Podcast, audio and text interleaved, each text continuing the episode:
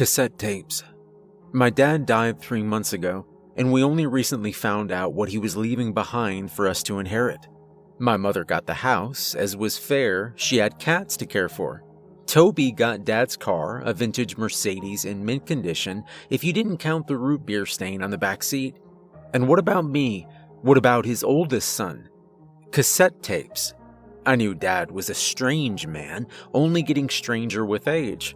He wasn't that old when he died, just fifty-two when Mom found him dead as a doornail in the backyard, but when I'm left with the inheritance of over a dozen boxes of useless tapes, I begin to think he must have just went senile early. For as long as I could remember, he'd been collecting them. Cassette tapes of every make and model, stuffed into shoe boxes and labeled from A to Z. They just aren't any old tapes, Matthew. These tapes are special. He'd always told me when I asked. But why are they special? I never got a straight answer from him. Just a cryptic smile or wink, and I'll tell you when you're older. He would never play the tapes for us. Whenever we'd ask, he'd get this serious look on his face. The expression looked so out of place on him.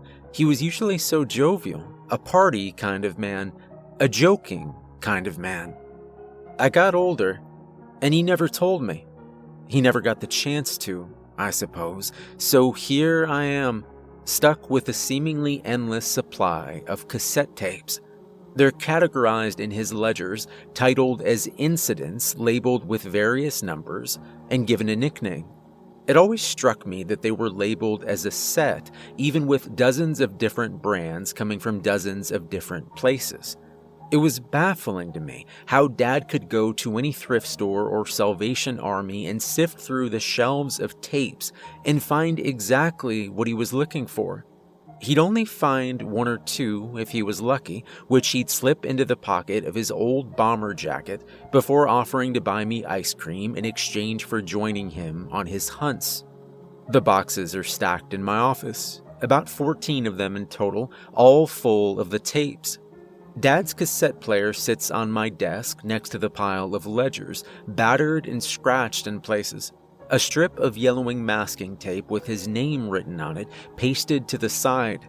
I pull my chair out from the desk and sit down in it heavily, letting out a long sigh. I take off my glasses and set them on the table, pinching and massaging the bridge of my nose. My headache has only gotten worse since this morning. Where am I supposed to put the boxes? I don't have any use for them, but I can't bring myself to toss them, not when I know they meant so much to my dad. My housemates have been understanding enough, giving me the space I need to process my father's death, but I can't exactly ask them to let me use the limited storage space we have to stow fourteen boxes of junk. I lean back in my chair, leaning my head against my hand. I regard the stack of boxes like I'm trying to win a staring contest. Why tapes? Couldn't he have collected something more useful, like vintage toys or antique books? Something interesting, a conversation starter that didn't involve me explaining my father's unique kind of crazy that led him to spend most of his disposable income on tapes. After a long, quiet moment of giving the stack of boxes my best rendition of the Kubrick stare, I finally stand up, picking out box A. I set it down on the desk and remove the lid. They're just how I remember them, neatly packed in the cardboard box, in two rows going down the box lengthways. They fit snugly, without any space to shift or rattle about. I run my fingers down the row of tapes, making that pleasing zipping noise of nail against plastic. I pull out a random one and flip it over. Incident number zero three eight, Box A, Aurora Borealis, nineteen sixty-eight. I sit back down and shift to face my desk. I fidget with the tape in one hand, taping my thumb against the side of it as I crack open Ledger A. It's cataloged on the second page, Aurora Borealis, nineteen sixty-eight, Confession of Sam Ketterman, transcript from page forty to forty-two. I flip through, finding the page quickly, then turning my attention to the cassette player. The lid of it pops open, and I insert the tape with a soft click, watching the player whir to life with a sizzling crackle. Is it on? Okay. The man's voice is hoarse and tired. My name is Sam Ketterman. I was told to, uh, record this tape by Doctor Leth, my therapist, as a way to process my trauma. There's a long pause, the sound of shuffling papers. This tape is in regards to the incident that occurred during my hiking trip in Alaska in nineteen sixty-eight. He clears his throat. We, Phil and I, were hiking near Fairbanks. It was a clear few days out in the woods, snow coating the ground, and our bags heavy on our backs. It was just going to be a two-day camping trip to hike out to where the light pollution wasn't so bad and we could see the stars and the lights. I was a little younger than Phil. I was in my early twenties then. Phil was in his thirties. He was more experienced with the trails than I was, so he took the lead, helping us get up the foothills surrounding Mount Hayes.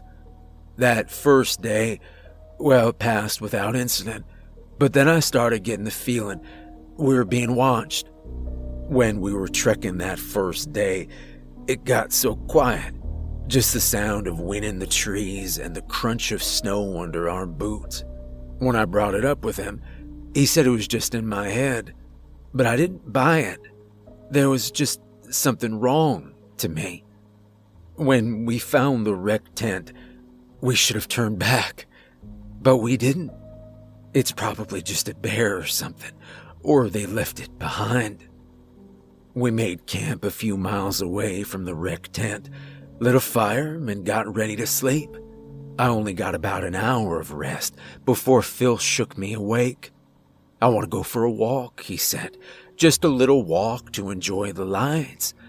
I agreed. They really were beautiful, flickering and shimmering overhead. The woods were calm and quiet until they weren't. We heard the footsteps through the trees first. I was on edge, so I immediately turned to look. It looked like a person at first, a shadow. Phil spoke up first, calling out to it. Nice night for a walk, huh? He was always a friendly guy. I think maybe if he didn't say anything, he'd still be here. It shambled out into the beam of Phil's flashlight, and the man takes a shaky breath. It hurt to look at. Even now, it hurts to think about. It was like an empty snowsuit, but where the person inside should be, there was only light, glowing bright lights, shifting in color like the northern lights up above. I stumbled back, and Phil stepped in front of me, holding his hands out as if he could stop it. I hate to say it, but I ran. I turned tail and ran as fast as I could back to the campsite. Hearing Phil screaming only made me run faster. I grabbed my bag, half full, leaving the tent behind. I didn't stop running until I passed out in the snow. And when I woke up, I was in the hospital. Some hikers had found me, luckily before frostbite could set in. They never found Phil, just his flashlight, right where he'd been when it showed up. That's all. That's it. There's a click, and the tape is over. I feel a pit in my stomach as I close the ledger and set it aside. There's a morbid curiosity brewing in me. I'm hardly even paying attention when I pop open the cassette player, take out the tape, and put it back in its place in the box. I don't know what to say, other than that I'm going to have a lot of listening to do. A few of you showed interest in learning more about my dad's collection. It's a pretty formidable amount of tapes, I counted about thirty in each box, except for box N, which I suppose he was still working on when he, you know, died. I've been avoiding going in my office since it's where I'm keeping them, but I'm honestly too curious to keep it up. One of you suggested I perform a blessing before playing any more tapes. I'm not a religious guy, but my housemate Raph is, so I've borrowed one of his crucifixes, which now sits on my desk next to the cassette player. I did give the first ledger a read though, at least just through the names of them. Some are labeled with town names from around the States and Canada, but a lot of them don't have that information to go with. An even smaller amount of them have addresses to go with them, but when I looked into them, they were all different therapist offices or psych wards.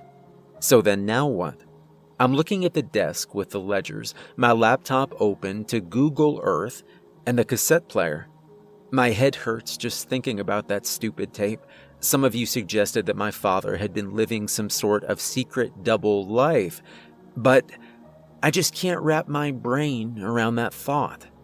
By all accounts, my dad was a normal guy, a father of two living in a suburban neighborhood with his wife, happily married, working as a librarian. He was just normal, boring even, except for those tapes. I finally get up and walk over to the stack of boxes. I pick up box B along with its corresponding ledger. I don't waste any time futzing around, picking out a tape, Incident two twenty-eight, Box B, Backyard. I find the transcript, Incident number two twenty-eight, Box B, Backyard, Testimony of Amara Walsh. Here we go. Okay, um, so I just... Oh, okay. It's a woman's voice, fairly young. I'm Amara Walsh, recording this statement as suggested by Doctor Umbra regarding my previous place of residence. It feels like she's reading from a script there, just like Sam. So, um, about a year ago, I moved into an old house with my boyfriend and his roommate. It was a pretty nice place, all things considered. A pretty home on a pretty big plot of land. My boyfriend and his friend are lawyers, and I work as a pediatrician, so the three of us make a decent amount of money. At the time, though, I wasn't able to work because of an injury I sustained during a car accident two weeks before. It was a broken arm and concussion, nothing fatal, but enough to keep me from going to work for at least a little while. It was for the best, seeing as it meant I could spend time making the house nice. The house, it was on a hill, backing onto an acre's worth of land for the backyard. There was a flower bed with lilies and tulips, an old bird bath, a rusty set of wings. It was like a fairy tale dream come true. And then my boyfriend and his friend had to go to a conference in Ohio, and I was alone for a few days. It wasn't anything I couldn't handle. I was an adult, but I got the feeling I wasn't alone. On the second night, I went downstairs around eleven, I think, just to get an ice pack for my head. There's a window in the kitchen that faces the backyard, and on my way to the freezer, I passed by it. Something caught my eye out there. It looked like... I nearly jump out of my skin as someone knocks at the door to my office. I quickly pause the tape and get up to check who's there. My roommate Dan stands in the doorway, holding a letter in his hand. "It's for you," he says, a slight quizzical tone to his voice. I rarely receive physical mail. I thank him and take the note. He closes the door behind him as he leaves. I sit back down and hit play on the tape. Like a figure almost, like a person standing in my backyard. I held the ice pack against my head while I looked out at it. It was like a person wearing a bedsheet, like a cartoon approximation of a ghost. It didn't move, just stood there, sheet blowing in the wind lightly. I reached for the light to the backyard. I flicked it on, and it was gone. It must have been my imagination, just my nerves about being alone in the house. I decided to just forget about it and take my ice pack back to my room. I flicked off the light.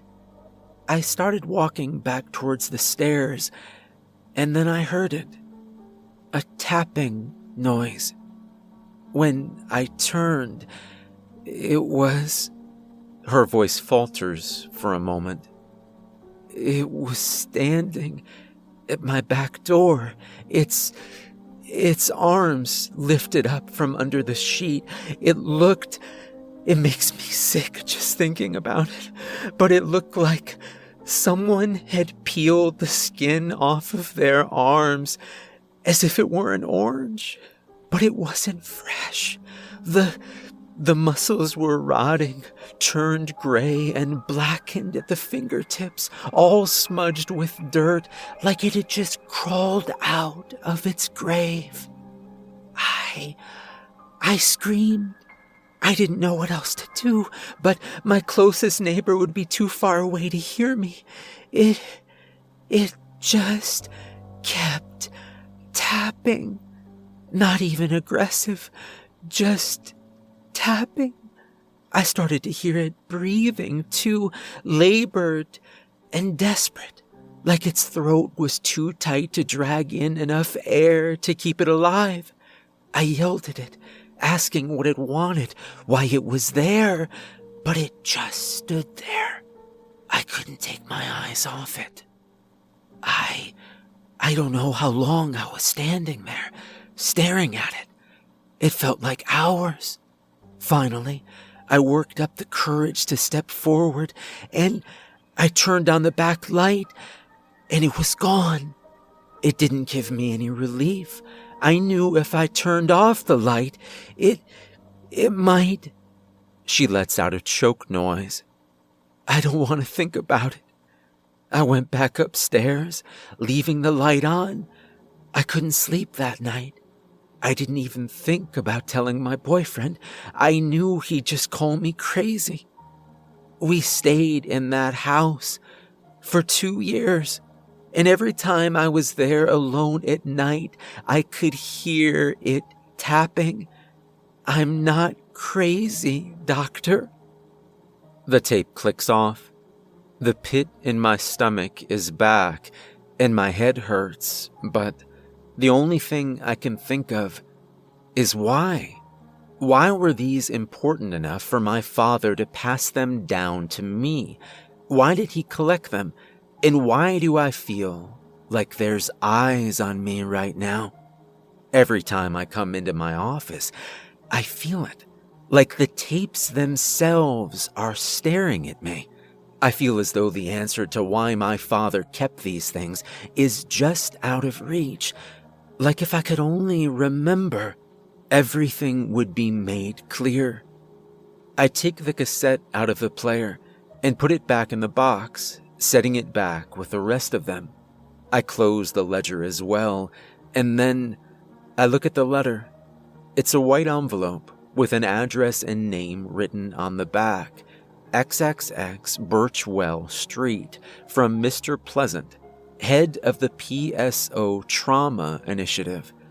It sounds familiar, but the pit in my stomach only grows. I open my desk drawer and put the letter inside. I don't think I can handle reading it yet. If any of you know what that initiative is, I hope you'll let me know. I've been having trouble sleeping now. It's not surprising. Listening to people's trauma has always been tough for me, especially whatever kind of crazy shit is going on with those tapes. But it's less about not being able to sleep. Sure, it takes some tossing and turning. It's more about staying asleep. I keep having nightmares. One's bad enough to wake me up in a cold sweat, but when I wake up, I can't remember what happened in them. All I know is that my hands are shaking, and it feels like I didn't get any sleep at all. I suppose you could tell I was losing sleep, seeing as I made a mistake in my last post when I was transcribing the incident. I didn't catch it. I was half falling asleep, writing everything down. But that's not relevant, I don't think. I don't want to believe that the last thing I have of my father is somehow doing this to me. Some of you thought that maybe knowing my father's cause of death would help me solve whatever's going on. I figured maybe I could elaborate a little for you. My mother told my brother and I about it a month ago after she'd recovered from the whole shock. She said it was at six thirty-two in the evening. They just finished eating dinner, and my dad had gone out to the garden to walk around. He liked to do that when he was alive, just pace around the backyard, so it wasn't strange to her. When he didn't come in after an hour and a half, my mom got worried and went to check on him. He was laying on the ground, face down, bleeding from the nose. His eyes had already gone cloudy, almost white, and there was a shock of hair turned white on his head, one that wasn't there before. His hands were covered in mud. She begged the coroner to do an examination on him, but my mom still refuses to tell us what was wrong with him. Something was wrong with his brain, she said, maybe a tumor or a hemorrhage. But I called her up to ask, and no matter what I said, I got nothing from her. I can't blame her. It still hurts. I'll try reaching out to the coroner. I looked more into that P S O thing. I found postings about it in a few old internet forums and one or two on Reddit. Most forums were people expressing confusion about some peculiar advertisements they'd seen posted on bulletin boards in hospitals and university, posted on telephone poles, and sent with flyers in the mail. They were all described in similar ways. A picture of a silhouetted person laying back on Chase Lounge, titled in block letters, with the question, "Something keeping you awake at night?" The irony of this title is certainly not lost on me. Usually under the picture was a paragraph asking all manner of strange, wide-sweeping questions, like, do you have something you feel like you can't tell anyone, or have other therapists turned you down? Another day is here, and you're ready for it. What to wear? Check. Breakfast, lunch, and dinner? Check. Planning for what's next and how to save for it? That's where Bank of America can help. For your financial to-dos, Bank of America has experts ready to help get you closer to your goals. Get started at one of our local financial centers or twenty-four seven in our mobile banking app. Find a location near you at bankofamerica.com slash talk to us. What would you like the power to do? Mobile banking requires downloading the app and is only available for select devices. Message and data rates may apply. Bank of America N A, member F D I C. Underneath that, there was a phone number, an email address, and another set of block letter text proclaiming, "Don't wait. Get matched with a therapist now." And finally, at the bottom of the page, there was that line of text stringing it to the tapes, courtesy of the P S O Trauma Initiative. I couldn't find any post describing what this place was, nor could I find anyone who knew exactly how long the initiative had been going on. I think the earliest tape I could find was from nineteen sixty-four, just a year after cassettes were invented. I figured I might listen to it now. It's from Box J, incident number zero zero one, Box J, Hitchhiker. Testimony of Franklin Boyd. The click of the tape being set into the player is almost comforting now. At least the oddness of whatever is happening is contained to a short tape rather than spilling out into the real world like all this P S O stuff. I try to shake the thought out of my head and hit play on the tape. Okay, you, you again, Doctor Leiser. It's an honor, too. It's a quiet voice, meek, belonging to a young man. There's the sound of shuffling papers. Right, I'll get on with it. I- I'm Franklin Boyd, recording this statement in partnership with the P S O Trauma Initiative, as suggested by Doctor Leiser, regarding a hitchhiker I picked up last summer. He clears his throat a little. I don't I don't usually pick up hitchhikers. It's risky to do it. You never really know what someone's going to do to you when you're out driving in the middle of nowhere. But I'm a pretty big guy, I've never fought once in my life, but I'm fairly imposing due to my height and body type. I digress, though. Well, it was about half past nine in the evening, and I was driving from Brooklyn to Rochester to see my parents over the summer break. It was a pretty warm night, but it was stormy out, so I had my headlights on while I was heading through a long stretch of woods. It was real quiet out that night, aside from the rain and thunder. I was listening to the radio to pass the time. I noticed a figure standing on the side of the road. He was a few inches shorter than me, wearing a gray raincoat and jeans, holding his thumb out into the road. I pulled over to the shoulder to let him in. You can't exactly blame me, right? It was pouring rain. The poor guy was going to catch a chill. I asked him if he needed a ride, and he said yes, climbed in the passenger seat, unzipped his coat, and pulled the hood back. He was a normal-looking guy, but he was pale in the face, a wild, queasy look and a pair of eyes that kept darting to look out the window, like he was being followed. So, uh, what brings you out to the forest this late? I asked. He whipped his head around to face me with that look on his face. It made me jump. I was going for a walk, he said. His voice was rough and shaky. I didn't believe him for a second. Where are you headed? I asked. He just shook his head a little and went back to glancing out the window. Anywhere. To the nearest gas station, I suppose. I could do that. I prayed it would be there quickly. I didn't try to make any more small talk. I didn't try to speak or engage with him. Hell, I didn't even want to look at the guy. Well, after what felt like hours, but was probably thirty minutes, I finally glanced up at him. He wasn't peeking out the window anymore. He was staring out the windshield and up slightly at the clouds. There he was. He was bleeding from the nose. And it wasn't just a thin stream either. It was all over his chin and mouth, making a dark puddle on his shirt. But he didn't even seem to notice. He was breathing heavily, throat dry and hoarse as he did. I opened my mouth to tell him he was bleeding, but before I could, he grabbed my wrist. His hand was cold as ice. Pull over, he demanded. He didn't have to tell me twice. I did what he told me and he let go. He slammed the door open and rushed out into the rain, thunder cracking overhead as he stumbled into the ditch and fell to his knees.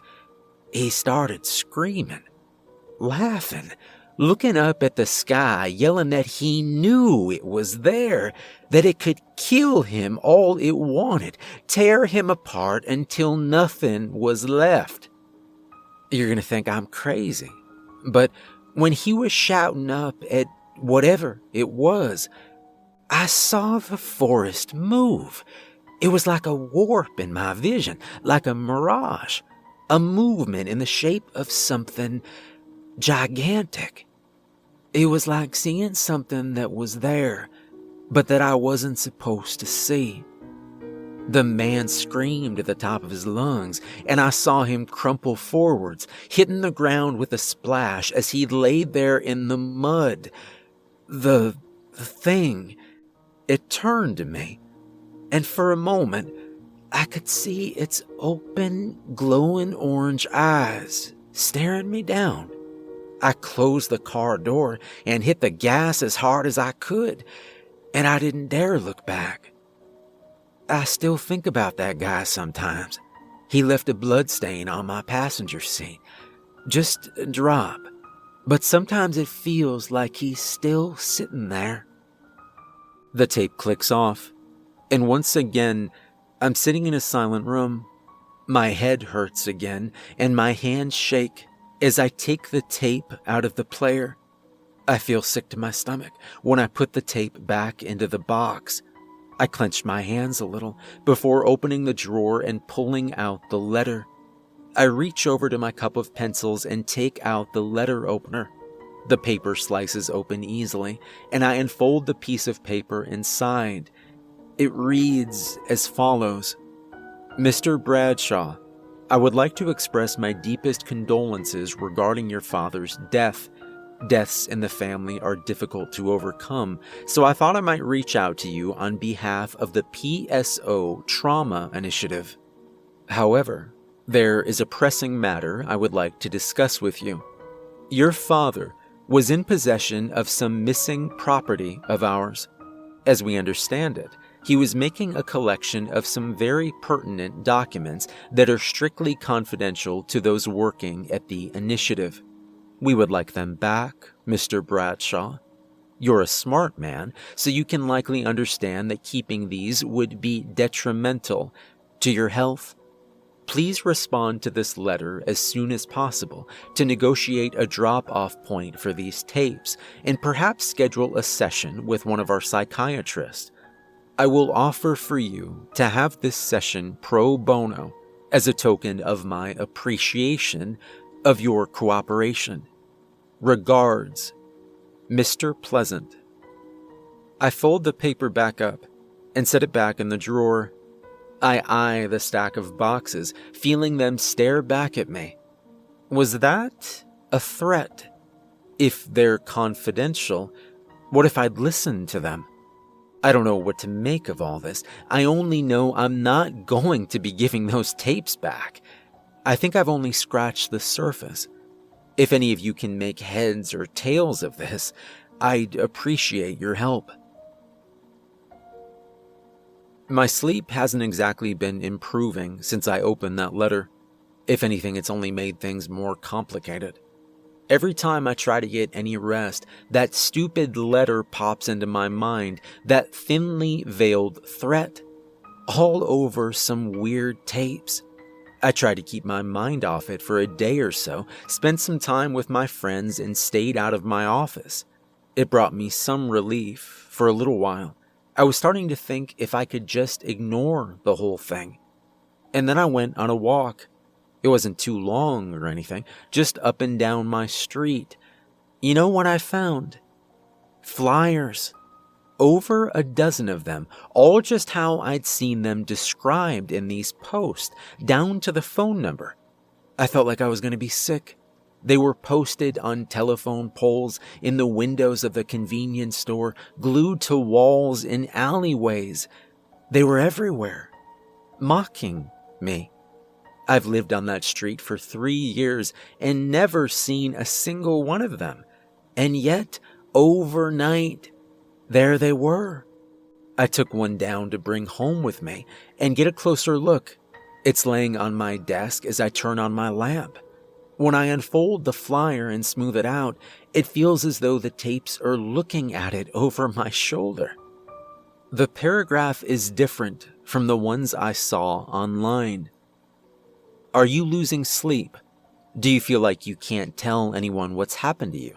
Does your heart feel full of cold lead? Do you know what you've done?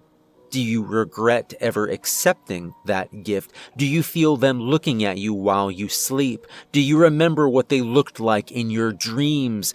Can you see them? Can you hear them? Are you listening? Are you listening to them? Do you wish you could just forget? Don't wait. Get matched with a therapist now. I know why they left them there for me. I know what they want. I know they meant to scare me, to intimidate me into giving them back. But my fear is crushed down by my anger. They're taunting me. It feels like they're laughing at me. I listened to what you all said. I bought enough cassettes to copy them all over, different kinds from different eras, just to get the variety of them right. Spent a small fortune on them. After reading that stupid flyer, I know what I have to do. It takes a long time to do it. I've spent hours doing it, putting the tapes into a cassette deck I found at Goodwill, then the blank tape, copying it, and then writing down each of their titles. Some of you said I should keep the copies, but I'm too sentimental to do that. As strange as my father was, I loved him. He was a good dad. I can't just give the originals up, knowing my dad wanted me to have them. I moved the originals to the cassette racks my dad left me to store them in. Up until a few days ago, I was planning on just leaving the tapes in their boxes, hiding them in the attic or basement. They deserve better than that. While I'm putting them away, my mind wanders back to thoughts of my dad. I remember when I was younger, I spent a lot of time with him. I always got along better with him than my mom. We were both a couple of Poindexters. We could spend hours just sitting in silence near each other, doing our own thing. Usually I would read, and he'd be writing in his ledgers. I remember one day, when I was around nine, my mother had taken Toby out to a movie that I didn't want to see, so I was staying home with my dad. I was reading an old comic book that my dad had gotten me, and he was writing in his ledger when the landline started ringing. I hardly even looked up when he went downstairs to answer it. I only really started paying attention when he started shouting. I walked down the stairs, still holding my comic in my hands as I peeked around the corner into the kitchen. He was holding the receiver up to his ear, listening to someone talking on the other end. After a long moment of quiet speaking from the other end, his hand began to shake.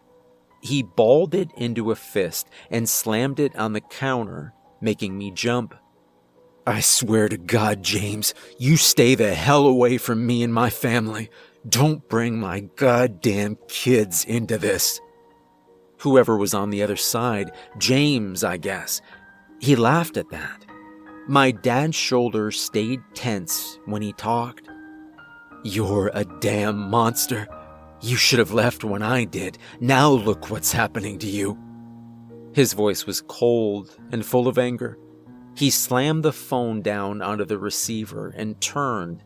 When he saw me, he was startled. He asked me how much I'd heard. I lied to him. I told him I'd only been there for a few moments. He said he was sorry for yelling. I remember lying awake in bed that night. We lived in a forested area on the outskirts of town, so I'd go to bed to the sound of wind in the pines and owl calls.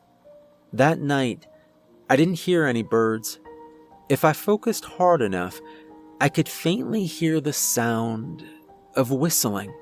Not like bird song, but like a person whistling. I didn't look out my window, but it felt like something was waiting for me to see it. I called the coroner yesterday. After another sleepless night, I dialed him up, hoping to get a little closure. When I told him who I was, Doctor Peterson's tone changed on a dime, a note of reservation in his voice, like he knew it was coming. He asked me if I was sure I wanted to know. Part of me wishes I didn't say yes.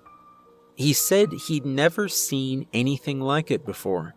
When he'd done an autopsy on my father, outwardly, there were no wounds, no bruises, no punctures or bullet holes anywhere. In his stomach, there was his dinner, only partially digested, no poison, no alcohol, no drugs. It wasn't a heart attack. It wasn't a tumor or a stroke. His eyes were completely shot, like something had blinded him. But the thing that really caused his death, supposedly, was in his head. When they opened it up, what greeted them was a pool of fleshy, pinkish sludge that was once my father's brain, like someone had taken it out and put it through a blender before pouring it back in. That's how he described it. He couldn't think of anything that could have done that. Neither could I. I slid the last cassette into place and let out a deep breath, looking back at the waiting boxes of copied tapes. I take a seat at my desk and pull out my phone. It takes a moment of psyching myself up to key in the phone number on the flyer. There's a long beeping sound before someone picks up. "Hello, this is Mister Pleasant speaking. How can I?" He doesn't get to finish before I speak. "I have the tapes." He's quiet for a moment before letting out a little laugh. "Good. I'm glad you came to your senses, Matthew. You have my address. Be there at nine thirty p m on Friday, and I'll take them off your hands. While I have you, did you want to schedule an appointment? You sound like you need one." His voice is dripping with a smug condescension. I swallow thickly, my throat feeling dry. "No, I'm all right. I'll be there." I hang up the phone and set it down on my desk. I don't have the willpower to listen to a tape today. Once I get these P S O people off my back, maybe then I'll start listening again. Maybe then I'll be able to get some rest. Calling the coroner and talking to this place has only left me with more questions than answers. If I could just put all of this together, I could see the full picture. I don't know where to look next, but maybe you do. I need all the help I can get. Thank you.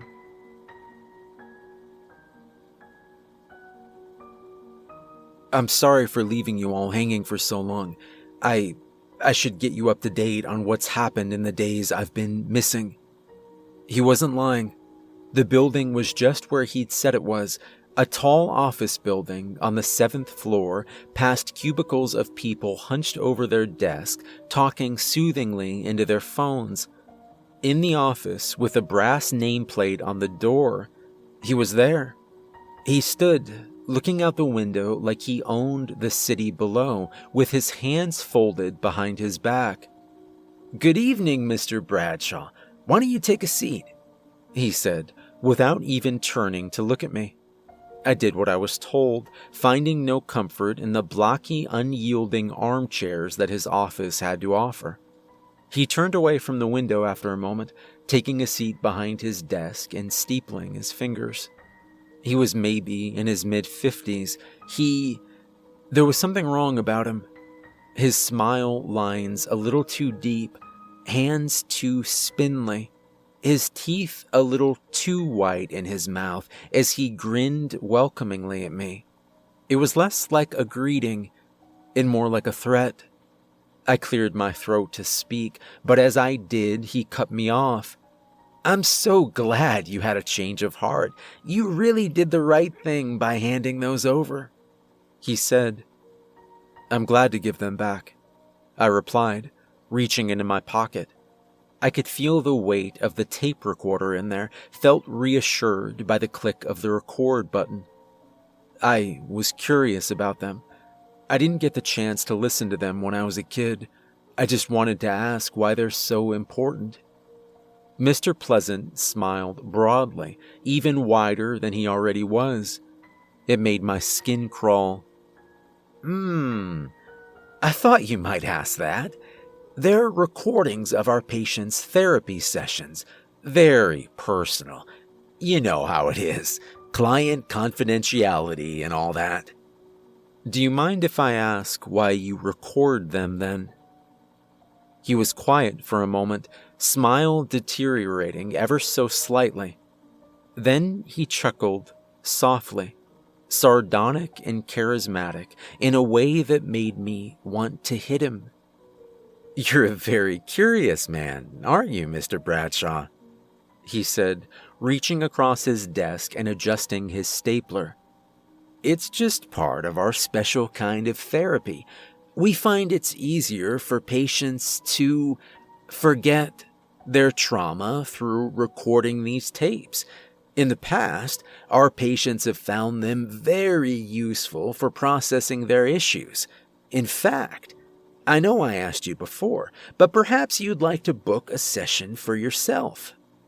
When he said it, my stomach dropped.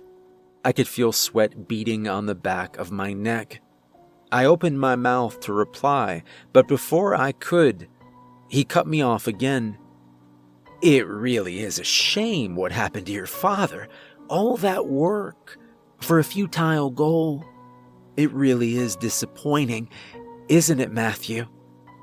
He didn't give me the space to respond, continuing as he got up from behind his desk and walked around towards me. "It's difficult, to put myself in your shoes, losing your father so abruptly and with such a strange cause of death. You must be holding that weight with you, Matthew." I felt myself nodding before his words even registered. I shook my head, feeling stinging pain pushing in against my temples. "It's all right, Matthew.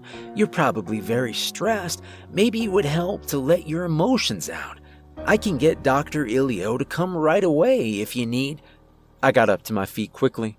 I didn't even notice how close he'd gotten until he was resting his hand on my shoulder. When I looked at him, I could feel my ears start to ring.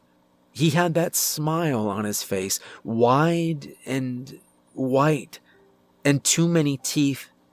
I felt sick, like having him so close was hurting me. "You're bleeding, Matthew." His mouth didn't move, lips drawn tight over rows of snowy white teeth, too defined, too perfect, too straight, too perfect. I heaved weakly, managing to tear my eyes off him and down to my shirt, blood staining the fabric and dripping over my lips and chin from my nose. I stumbled backwards, shoving his hand off my shoulder and holding my head. The ringing stopped. His face was normal again. I swallowed thickly, staring at him. I... My throat felt like sandpaper. "I need to go." His smile waned again, but he nodded, eyes narrowing ever so slightly. "I understand. Here." He reached behind him and picked out a small calling card, presenting it to me. "We should keep in touch. Any family of Julian is a friend of mine." I took the card. When I walked out of the office, holding a hand up to my bleeding nose, the room of cubicles was silent, all sitting facing the wall in front of their desks, holding their phones up to their ears, but not speaking a word. I ran. I took the stairs, not wanting to wait for an elevator, rushing down the steps through the foyer where I'd left the boxes of copies with a receptionist, and out the door.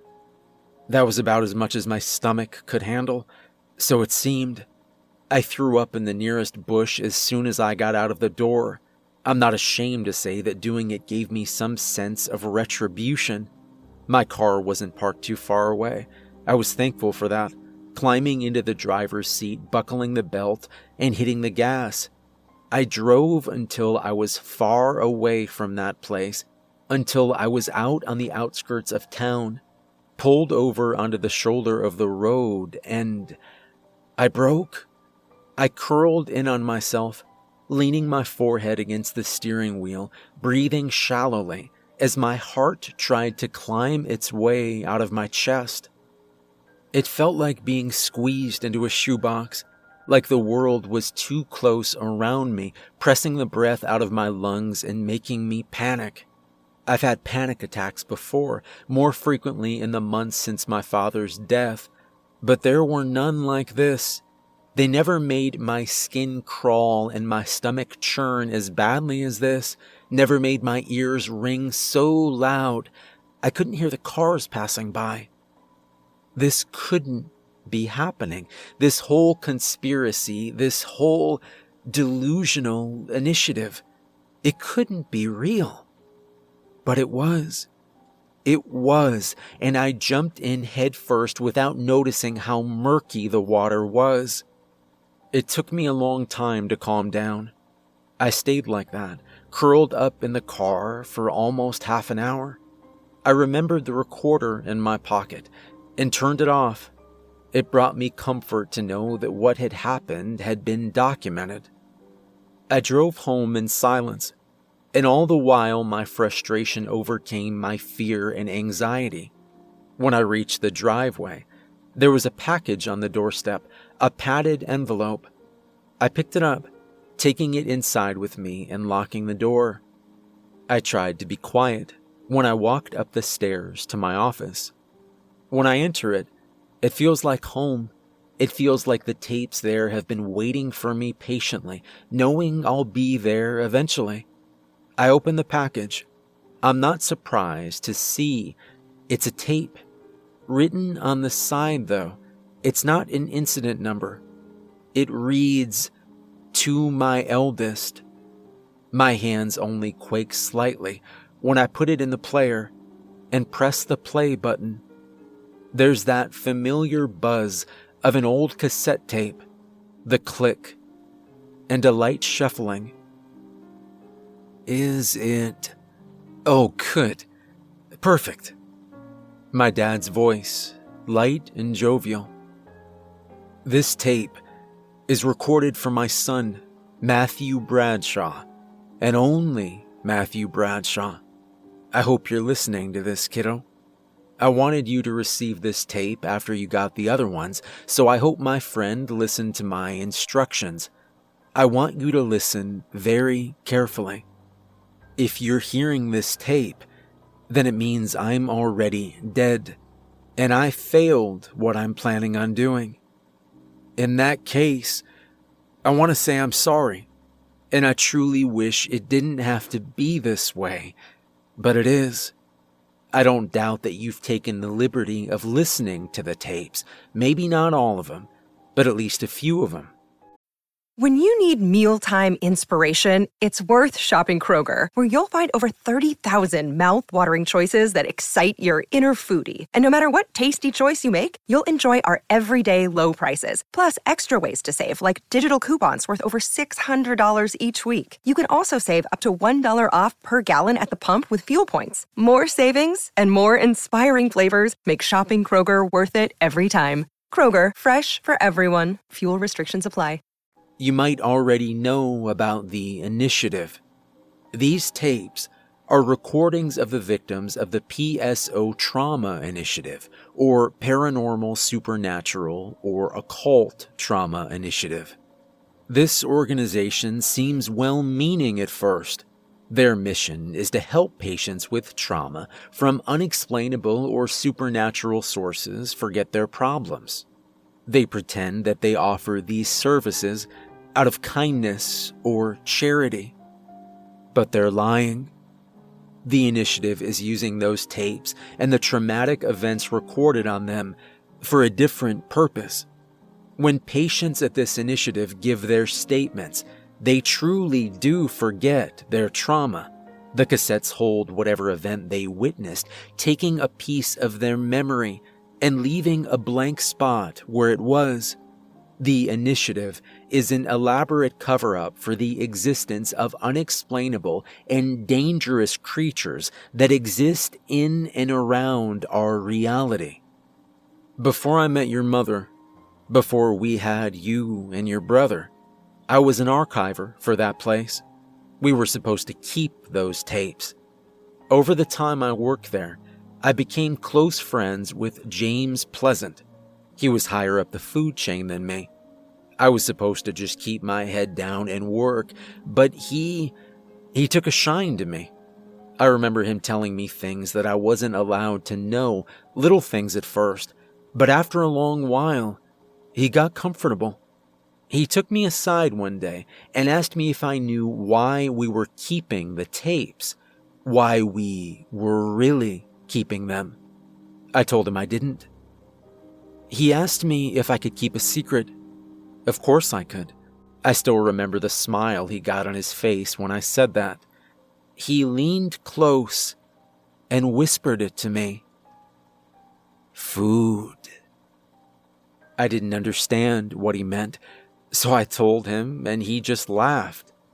He said, "It's food, Julian. Eternal food for something bigger than us. Bread goes stale, milk goes sour, meat goes rotten, but fear will never expire." He told me, if we feed it what it wants, if it lives forever, so will we. I didn't believe him at first. I thought he was crazy. But then I began to see it. Movement, just out of the corner of my eye. Just behind that tree, just around that corner, a mirage, like something's there, but you aren't supposed to see it. It got to me, and I knew I had to do something about it. Late one night, after everyone in the office had gone home, I went into the archives. There were thousands of tapes, all neatly tucked away into file cabinets with their transcripts. I tried to work quickly, piling them into trash bags and skipping town in my shitty van. I knew I couldn't keep them all in one place. They'd find me that way, and all my work would be for nothing. So I did what I could. I spent a year driving around the continent, leaving the tapes in small bursts in secondhand shops and Salvation armies, pawning them off where I could, leaving a trail of cassettes all over, hoping it would keep them at bay. Things were all right for a while. I settled down with your mother, got married, had you, and then I moved on to the second part of the plan. With the tape spread out, I'd pull the rug out from under them, keeping whatever it is from forming, keeping them as distant from me as possible, while I began to collect them again. I wanted to test my theory. I found one of the tapes closest to me, and I destroyed it, burning the tape and crushing its plastic casing. The room went cold around me. For three days after, I didn't see the mirage following me. I was gearing up to burn the latest batch again. I'd do them in small increments so your mother wouldn't get suspicious. When Pleasant called, he threatened to hurt you and your brother, threatened to kill you both if I didn't stop what I was doing and give them back. You were too precious to risk. I stopped burning them. For a month, I stopped collecting them. And then I had an epiphany. I didn't have to destroy them. Just collecting them would be enough at first. You were always a curious kid. I remember how badly you wanted to know about the tapes. I kept collecting, knowing that eventually you would grow up. You would know how to protect yourself. When you moved away, I redoubled my efforts, writing the transcripts and leaving breadcrumbs for you to follow, just in case I failed my plan. The plan was to burn them tomorrow night, to deal our first big blow to whatever this thing is. Clearly, since you're hearing this, I failed. The mirage caught up to me, and, well, I'm dead. I need you to carry on what I've started. You know what you have to do. In two days, you will receive a box with the supplies you will need and the instructions to do what you have to. I know you can do this. I'm so proud of you. I love you, son. The tape ends with a muted click.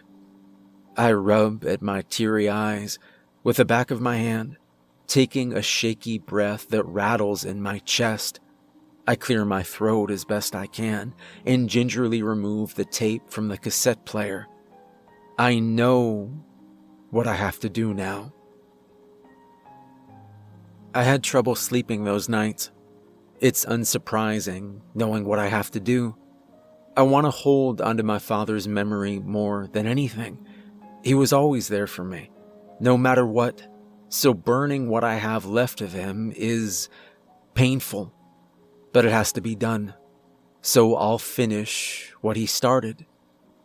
The package arrived right when he said it would. It wasn't huge, a little smaller than a shoebox. In it were more tapes, my dad's old aviator-style glasses, a set of car keys including a labeled key to a storage unit, in a beat-up old journal. The address to the storage unit was scrawled on the bottom of the cardboard box. I loaded the tapes into the back of my car in boxes and followed the address of the storage unit to find what my father had left me. During the drive, my phone wouldn't stop ringing. the number displayed on the screen being from exactly who I'd expected. It seemed like the initiative wasn't keen on giving up yet.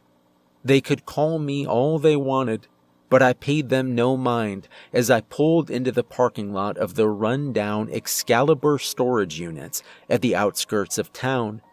The garage-like door rattled as I unlocked it and pulled it up manually, wincing at its squealing groan. It wasn't cluttered, just my father's old van from when he was young, and four gasoline tanks in a neat row next to the car. There was a Polaroid taped to the van with an address hastily written on the bottom. It was a picture of a wide-open field, someplace nobody would look to find burnt cassettes. I was glad he knew a place. I wouldn't have known where to start. I shifted all the cassette boxes into the back of the van, followed by the gasoline tanks, and then me. The drive to the field was less like a drive and more like a funeral march. After weeks of torment and anxiety and sleepless nights, tonight it had to end, in some way or another, no matter how small. Tonight was the night it would end. I thought about my father, thought about how the initiative had taken him from us, all for whatever thing they were serving. When I was in that van, listening to the gasoline tanks clunk against each other and the cassette tapes chattering in their boxes, I wasn't afraid of anything.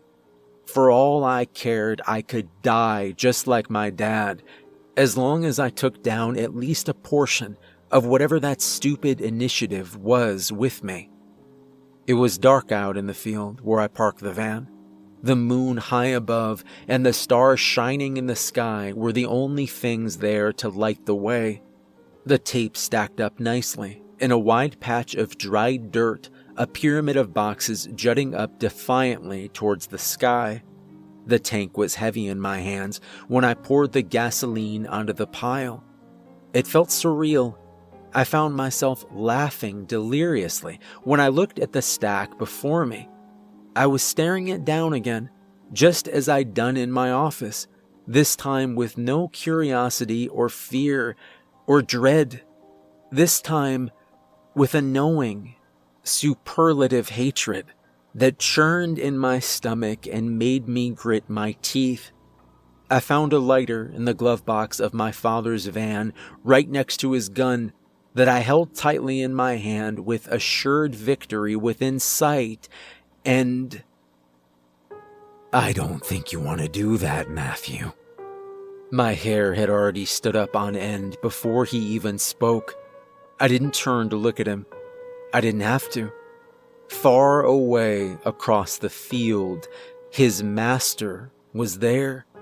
There in a way I didn't see but felt, like the drop of your stomach before the plunge of a roller coaster, but a million times worse. I think I do, I said. He walked toward me slowly, and I turned only slightly towards him. It's not the man I met in that room. He smiled wider than I'd ever seen anyone stretch their lips, teeth like piano keys, or like the tines of interlocking forts. He was taller than I remembered, stretched like taffy, with hands hanging limp at his sides. Just give them back, Matthew. You've come so far. Just give up. He hissed out, mouth not moving, but beady black eyes squinting at me with unfettered malice. My hands were shaking when I reached into the pocket of my coat, pulling out my father's revolver and pulling back the hammer. The sound of the gunshot was deafening, ringing out like a cannonball. I thought I was going to vomit when it hit him right between the eyes. An easy shot. He was so close to me. He reeled backwards, and I snatched up my lighter, frantically attempting to flick it on. Across the field, the creature wailed like the sound of rending metal and echoing fury. I flicked and flicked and flicked, and then Mister Pleasant tackled me to the ground, sending my lighter bouncing away over the uneven dirt. I tried to roll over, feeling his arms wrapping around me like boa constrictors as his neck popped and cracked behind me. I screamed, knowing nobody would hear, writhing in his grasp until I could worm my way free. I kicked at him, slamming my boot into his face and rolling to my side. When I finally caught sight of him, I felt my ears begin to ring. He'd gotten even worse, where he was hunched over on the floor, grunting and panting, his neck ballooning and stretching up and outwards, thickening in the middle as his jaw unhinged. Teeth like razors lined all over as long, spindly, fleshy legs worked their way out of his mouth. I didn't have time to dwell on the horror that was once Mister Pleasant. I had tapes to burn. I lunged for the lighter, stumbling to snatch it up. The cold metal in my hand was comforting as I righted myself on my feet and tried to flick it on again. "Matthew," Mister Pleasant roared. I didn't look back, but I began to run, stumbling through the grass away from him out of instinct, cupping my hand around the flickering fire of my lighter. I could feel blood running down my lips and chin. I could see the tall grass bend and bow where the creature in the field ran, its glowing orange and yellow eyes staring me down with a hateful glee that made my stomach churn. Finally, the fire flicked on, bright and warm in my hands. I let out a triumphant laugh, making a U-turn to run towards the pile before I felt long, clawed hands grab me by the shirt. Mister Pleasant's body was hanging by a group of six spider-like, creaking, spindly legs, his long, squirming fingers gripping me tight as he laughed, voice echoing like there were three of him behind me. I wanted to cry. I was so close. I was so close. The creature came to a halt in front of me, laughing at me like a pack of hyenas. Mister Pleasant's other hand shifted up, tangling in my hair and wrenching my head back to stare up at the creature's eyes before me, and the only way I can think to describe it is when you're a child and you're in a dark room, it's less the fear of what the room is and more the fear that the room is full of something you can't see that wants to hurt you. I hadn't felt that type of fear in a long, long time. It towered over me and didn't. It was there and it wasn't. It was going to kill me just by being in my line of sight. "Look at it, Matthew." The thing behind me howled with laughter, yanking on my hair and forcing me to look every time I tried to turn away. I could feel bile rising in my throat, blood cascading from my nose. I heaved, my eyes burning with pain, and in that moment, I saw white. My ears stopped hearing, my eyes stopped seeing from the burning hot pain that rose into my head, and there was peace for a long, deathly moment. It was a fig tree in the eye of a storm, a moment's silence before the worst came. And in that moment, I squeezed my eyes shut, and with a certain flick of my thumb, I felt the lighter ignite, and I let it fall from my hands. To say that those monsters screamed would be like calling a rainstorm a typhoon. The lighter hit the gasoline, and the boxes went up in a split second. I felt the thing that was once Mister Pleasant drop me to the ground and begin to convulse, shaking and shuddering and screaming as its legs began to crack apart, falling to the ground along with its master like a puppet with cut strings. I heaved, vomiting all red and shaking from head to toe. I couldn't bring myself to get up and run, so instead, I rolled over onto my back and looked up at the dark night sky. There was a seam in the sky, like someone had slashed a long curved line in it. It opened, and I felt the breath leave my lungs. An eye, as big as the world itself, slid open, glowing orange with a pupil full of all the stars in the sky, lined with teeth that made up its mouth. It shifted to look down at me, blinking once before letting out a long, bone-chilling, whistling tone. I wanted it to kill me. I wanted to die so I didn't have to see it anymore. But it wouldn't let me. Instead, the monsters that lay around me began to crack and convulse even worse, screaming out in a language I didn't know but could understand perfectly. They were forsaken by it, their trust turned against them as they compressed and compressed and compressed until there was nothing left of them but the scars they'd left on my psyche. And then it slid shut, and the seam in the sky was gone. I laid there in the field for hours. I didn't move until the fire had burned away all that was left of those tapes, until I knew there was nothing around me for miles but grass and ash and my van. When I got to my feet, I was shaking, drenched in blood and sweat.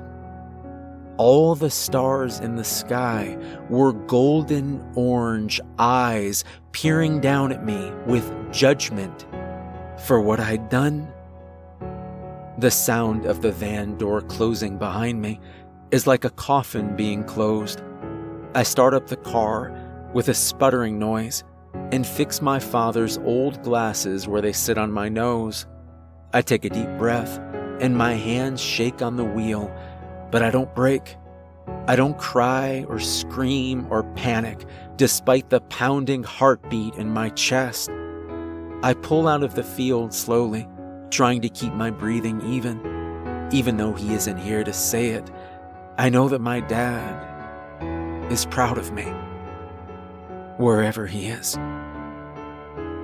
I wanted to thank you for your help and your interest in my research. There's a lot of work ahead of me if I want to try to keep anyone else from succumbing to a fate like my father's. His journal should hold the answers to what I have to do now. There's a lot I still don't understand, and your input has been life-saving on a few occasions, honestly. But all I know is that I'm going to have a lot of driving to do.